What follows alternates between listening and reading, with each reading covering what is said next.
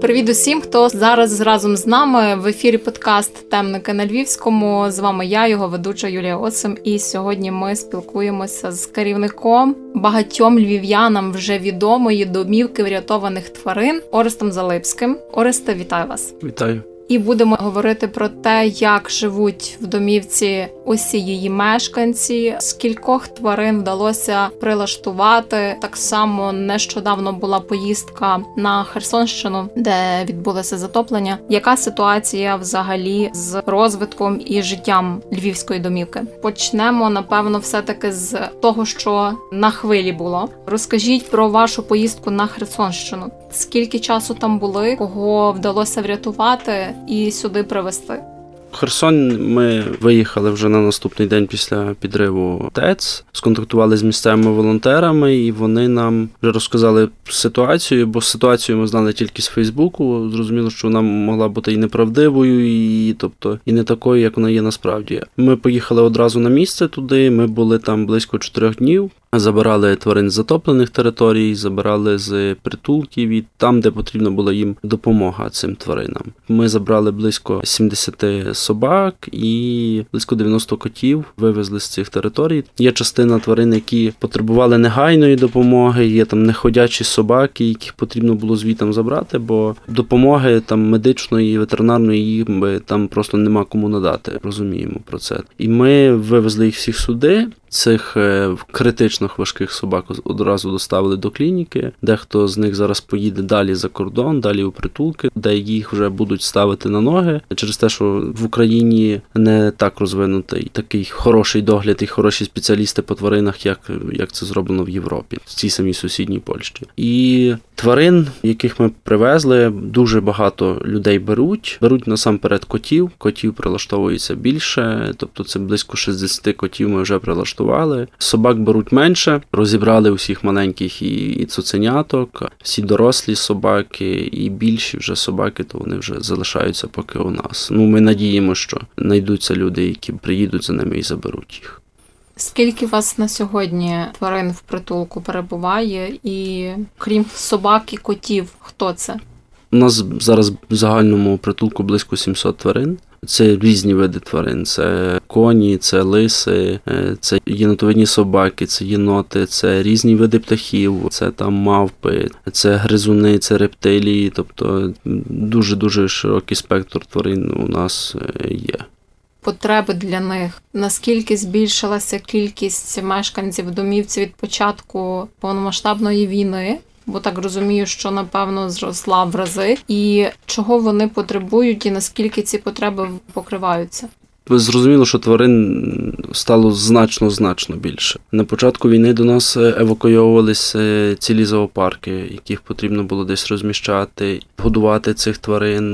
Ми там старались брати менше, але ми не могли там відмовити людям, які десь їдуть з перефронтових чи з фронту, везуть тварин, тобто їх потрібно десь розмістити. Цілі центри порятунку тварин виїжджали через Львів і тут розміщались. Це близько 8600 тварин по актах і по журналах перейшло через наші руки. І зараз е, їх, якщо десь до початку війни це було 250 тварин, зрозуміло, що зараз постійних тварин значно збільшилась кількість. І закупівля постійних кормів, постійних фруктів цих самих для екзотів. Зрозуміло, що ці тварини мають добре їсти, щоб вони себе добре почували і були здоровими. Тому їм намагаємося забезпечити як кращі раціони, аби з тваринами все було окей. Хто вам сьогодні і як допомагає? Власне, якщо це благодійники, як відбувається взагалі їхній пошук? Чи є постійні меценати? І наскільки взагалі є великою потреба? В більшості допомагають нам звичайні люди.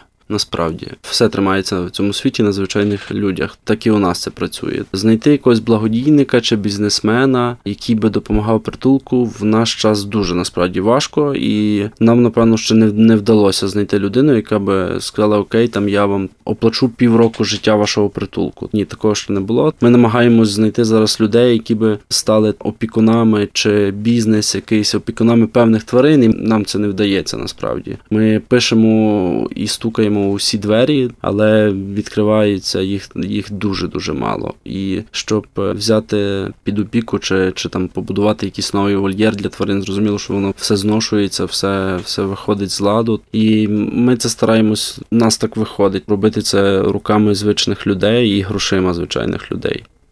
Як допомагає місто, оскільки бачимо, що після вашого повернення з Херсонщини посадовці міської ради трохи активніше закликають і мешканців допомагати, і самі, наче теж е, щось пропонують. Які маєте домовленості? Місто там допомагало нам трохи. Ми на сьогоднішній день домовились, щоб місто вирішило нам критичні проблеми, які які у нас є. Це каналізування, це саме гірше. Ми вже 5 років там існуємо. У нас немає каналізації. У нас на весь притулок і всіх людей є одна вигрібна яма на два куба, яка викачується там через день. Зрозуміло, що цього катастрофічно бракує. Ну і ремонт вольєрів. Нам потрібно поновити вольєри, в яких живуть ці тварини, бо вони їх знищують. Вольєри будувались там для цих самих собак, як тимчасові, аби перетримати трішки собак, яких на початку війни було дуже дуже багато. Але ці вольєри вони не звільняються. Вони є і постійно є нові тварини. Якщо там у нас є вільний вольєр, то він максимум просто є півдня і є якісь мешканець у цьому. А кого взагалі найактивніше, найчастіше беруть собі люди? Це більшості коти й собаки. Спочатку, коли в нас було дуже багато різних видів тварин, коли цілі розплідники кроликів евакуйовувались, то люди так само брали їх трішки. Але ще треба розуміти, що не всім ми даємо тварин. Ви якось перевіряєте? Звичайно, ми заповнюємо договір з людиною. Не просто так ми не віддаємо собак на ланцюги десь чи там на охорону яку ще сьогодні нам дзвонять, що о, я візьму собаку, він буде жити в мене в гаражі. Ну посели жінку в гаражі, і хай вона там живе, чи свою дитину. Зрозуміло, ці собаки ці тварини вони пережили війну. Дехто з них пережив потоп, і тут ми не маємо просто морального права віддати десь їх де будь, щоб ця тварина мала якесь некомфортне життя, це м'яко кажучи. І ми подекуди забираємо цих тварин назад своїх. Ми контролюємо всі договори, ми вимагаємо від людей фото. Якщо з нами не виходять на зв'язок, ми їдемо додому і питаємося, де наша тварина. А термін договору, як він діє? Продовж року, а пізніше там вже, якщо ви бачите, що все гаразд, то ви вже залишаєте. Та договір по праву, по закону він за півроку тварина стає власністю людини. Але бували такі випадки, що ми все рівно, якщо навіть це тварина власність вже людини, ми просимо у людей е, показати нам, як живуть ці тварини. Ми просимо фотозвіти. Бувають випадки, коли не виходять на зв'язок, бо вони вже думають, все окей. Ну то ми поїдемо чаю попити додому, подивитися, як живуть наші тварини. Дуже мало випадків, коли насправді викинули десь тварину. Ми завжди просто кажемо, щоб будь-що у вас в житті не стало, що коли не сталося, ми готові прийняти нашу тварину назад. Не викидайте її там на вулицю. Ми вас не насваримо, якщо ви там не впорались з котом вдома і ви принесете нам його назад. Окей, приносите, ми знайдемо йому хороші руки. Чи вистачає вам працівників Працівників, звичайно, завжди бракує. Ми стараємося забезпечити там кожен пріоритетний відділ працівниками. Там хтось займається в нас котами, хтось собаками, хтось екзотичними тваринами, хтось рептиліями, хтось дикими тваринами хтось птахами, щоб завжди людина не мала там навал на собі 300 тварин, і вона там може не догледіти. Просто це працює людський фактор. Людей завжди потрібно. Потрібно рук. Е, бо якщо люди не приходять гуляти з нашими собаками, це все падає на наші руки, і ми беремо повідки і йдемо гуляти з ними. А в цей час ми могли би робити якусь пріоритетнішу роботу. Просто але це волонтери приходять. Волонтери, та тобто це люди, які приходять гуляти. В нас є люди, які постійно приходять гуляти. Є люди, які приходять гуляти з собаками кожного дня. Вони вже вже можна сказати, в нас як працівники. Вони постійно, постійно є. Там 2-3 години в день вони виділяють те, щоб прийти до притулку і вигуляти собак. На вихідні цих людей більше. Подекуди ну зараз таке буває, що до обіду вигуляють настільки собак, що собаки після обіду не хочуть гуляти просто. Але це буває така рідкість. Це коли якась сталася подія, от як з Херсоном, що у нас були там черги взяти кота додому. Нещодавно ви відкрили, облаштували котобудиночок. Це була така ваша мрія. Розкажіть трохи, власне, він вже запрацював. Як функціонує? Ну, у нас до війни був кімната з котами, але вона не була досконалою, вона погано працювала. Тобто та жили коти, але воно все так відбувалося хаотично. Під час війни ми вивільнили цю кімнату. Ми туди приймали теж е, котів, але це вже зовсім по-іншому виглядало. Це були ряди кліток, в яких жили дуже багато котів, яких треба було перетримувати і відправляти далі. А котобудиночок ми будували дуже довго. Нам постійно не ставало на нього грошей. Ми потратили на його будівництво близько півтора мільйона. Це було таке старе закинуте приміщення у парку, яке не ремонтувалося, напевно, з часів, ще коли там була військова частина. І ми той котобудиночок маленькими-маленькими кроками, заливанням фундаменту з жовтня місяця до недавна. Ми все-таки втілили в життя. Тепер він такий, як має бути. Тобто він поділений на сектори. У нас є сектор для дорослих котів, дитяча для кошенят і карантинне приміщення місце, де може прийти ветеринар і оглянути цих тварин. Е, він вже так е, працює, можна сказати, наповну. То всі коти ваші мешкають в ньому. Всі коти наші зараз мешкають в ньому. Ну, в більшості коти зараз ще сидять по клітках, бо вони проходять карантин. Звичайно, ти не візьмеш просто кота і не пустиш їх до всіх. Потрібно пройти карантин, стерилізація, вакцинація, і тоді вже вони всі йдуть жити разом. До речі, ті тварини, яких ви привезли з прифронтових територій, вони проходять довшу адаптацію. Можливо, з ними працюють спеціальні фахівці, аби вони легше адаптовувалися. Чи є такі, які не можуть відходити?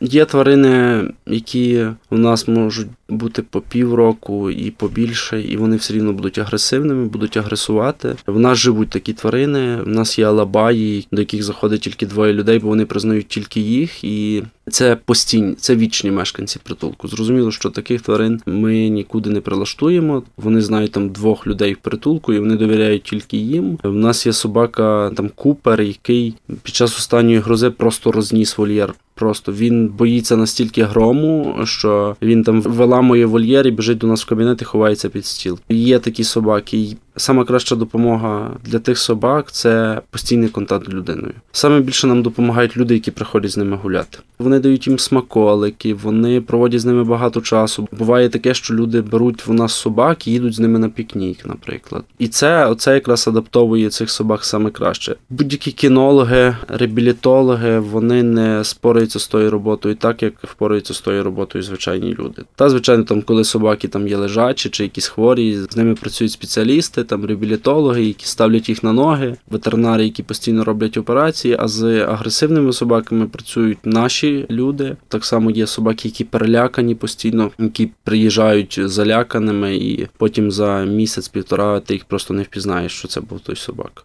Оресте, ваша домівка розростається. З чого починали фактично, і що маєте на сьогодні в планах будівництво, власне, яке триває ще одного нового притулку? Розкажіть на якому етапі зараз це? Ми будуємо в процесі будівництва новий притулок біля добротвору. На даний момент це близько вже 7 гектарів притулку, через те, що нам потрібно і розгрузити тут місто, міський притулок, і потрібно десь поселяти цих тварин і брати десь нових тварин. Великих, наприклад, тварин тут немає де помістити. То якщо там приїжджають якісь там корови, ми їх тут просто фізично не маємо де поставити і де вони мають жити. Ми вже давно були прийняли рішення про будівництво нового притулку. Все починалося з старої заваленої хати і 25 сотиків землі біля неї. Зараз це вже переросло в дуже великий проект, і ми надіємо, що ми. Ну, до кінця наступного літа завершимо будівництво повністю притулку з облаштуванням всіх вольєрів для всіх тварин. Бо цей притулок теж буде поділятися на різні сектори. Будуть місця, де будуть жити собаки, де будуть жити свійські тварини, де будуть жити екзотичні. Не буде такого каламбуру, як у Львові, що всі живуть де хочуть. Де в нас було місце, там ми поставили вольєр, і окей, вони будуть жити так. А коли ви вже трошки влаштуєте, добудуєте новий притулок, переселите туди частину мешканців, то будете впорядковувати і тут львівський притулок. Так, звичайно. У мене є така мрія, я сплю і бачу, що тут у Львові все ідеально. Ми над тим працюємо постійно насправді, бо ми прийшли сюди відверто кажучи, у сміттєзвалище. Тут була лінія з перекидання сміття, і гори бруківки закинутої були прорвані труби, і вода текла по території, де собі хотіла. Зараз е, воно вже виглядає значно краще, і коли ми вже перемістимо ту кількість тварин, може у Львові жити 5 лисиць, наприклад, а живе їх 20. За цей сезон до нас попало 13 лисиць, які потрапили десь в халепу. Десь їх там злапали мисливці на притравку, десь вони зайшли на якесь підприємство, десь там застрелили їхніх батьків. Хоча полювання заборонено у нас зараз, тим більше в сезон розплоду цих тварин в сезон тиші. Але ну це Україна, і вони тут роблять, на жаль, собі що хочуть. І цих тварин, якщо він там ці лисенята, які потрапили до нас з лодоньки маленькими, вони вже ніколи не будуть жити в природі, бо тому, що ми їх випустимо, вони підуть до людей. Люди їх зрозуміло, що вб'ють. Бо завжди для всіх лис це щось страшне. В центрі Лондона в фонтанах вони плавають і все окей. А у нас лис зайде в місто. Це вже у мене телефон тоді в той день червоний. Просто бо всі дзвонять, і чиновники, і ветеринари, і всі, бо треба зловити Треба. Я кажу: ну для чого? Ну для чого ми будемо ловити? Ну він ж він так само мешканець того світу, то хай собі живе. То якщо ми такі нікчемні не можемо справитися з тим, щоб вакцинувати тих всіх диких тварин, це вже не їхня проблема, що він собі зайшов, чи вона зайшла там і народила лисеняток на старій закинутій забудові. Тобто ніхто не має морального права йти її просто лапати, а ще немає законного права лапати диких тварин. На це колись е, був дуже такі дивні пропозиції е, створити єгерську службу, яка буде відстрілювати диких тварин, які заходять в місто. Це тоді була директор ЛКП Лев попередня, і вони собі такі таку круту ідею вони дуже придумали, що вони будуть відстрілювати диких тварин, які заходять в місто. Тому що вони не їх не, не відловлюють, і відловлювати не можна, і вони тобто вирішили вони, знайти вони, альтернативний вони та, тобто відловлювати не можна, вони собі будуть по них стріляти. Я би собі хотів побачити, як там на пасічні між будинками буде бігати мисливець з рушничою і стріляти по лисиці. Ну це б дико виглядало насправді. Це ідея дика, не то, що виглядало б воно насправді. Ну дякувати Богу, ми тоді трохи зробили шуму, і вони відмовились від цієї такої божевільної ідеї. З чим сьогодні, з якими власне проблемами е, стикаєтесь ви? Тому що для вас, як для організації, яка займається допомогою порятунку тварин, е, перше питання це напевно фінансування. Друге питання, я так розумію, це те, що є проблеми з вакцинацією тварин. Ми зіштовхуємося з самим важливим зараз нюансом це вивести тварин за кордон. Дуже дивно в нашій країні це все відбувається. Ми платимо державі за те, що ми безпритульних державних тварин, як волонтери, вивозимо за кордон, аби пройти 90 днів карантину, аби зробити аналізи титри на сказ, тобто перевірити, чи ця тварина не скажена, і тоді вже ми можемо її відправити е, за кордон. Така дуже цікава ситуація, що держава би мала бути лояльною до волонтерів, до людей ВПО, які везуть своїх тварин, а не кидають. Тобто йти на якісь поступки, ну хоча б там зменшити. Це коштує там 5-6 тисяч аналіз, е, чи ти маєш е, купити державний зразок паспорта, і це набігає до 200 євро, аби вивезти тварину за кордон. Просто я надію, що наше міністерство прийме якесь розумне рішення, хоча б зробить це якесь лояльніше для волонтерів, які постійно цим займаються. Зараз нас потрібно вивезти важких собак неходячих, важкохворих за кордон їх 10. Щоб зробити всі документи, нам потрібно близько 2000 євро.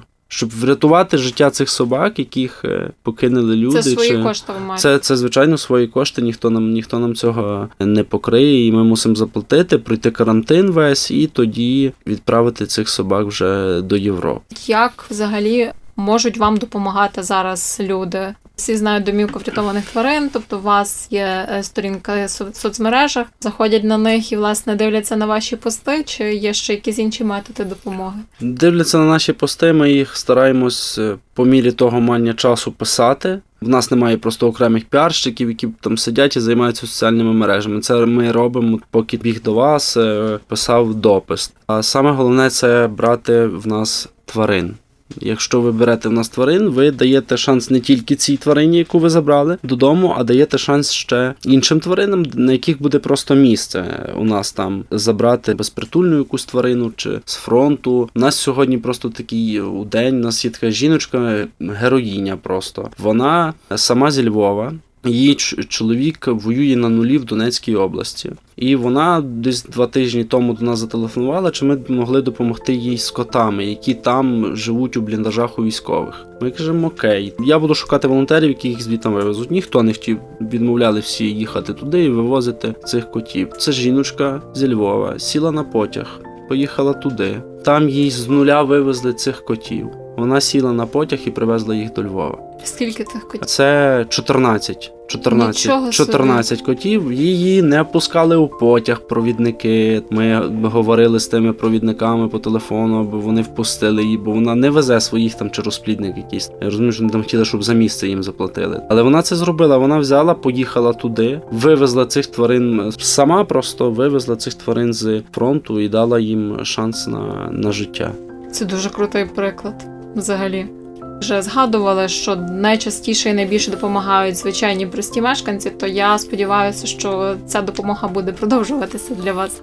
Нагадаю, що сьогодні ми спілкувалися з керівником домівки врятованих тварин Орестом Залипським і говорили про те, як функціонує організація цей благодійний будиночок для котів, собак, е, інших мешканців. Яка допомога потрібна, і як взагалі домівка врятованих тварин розвивається і що мають у планах?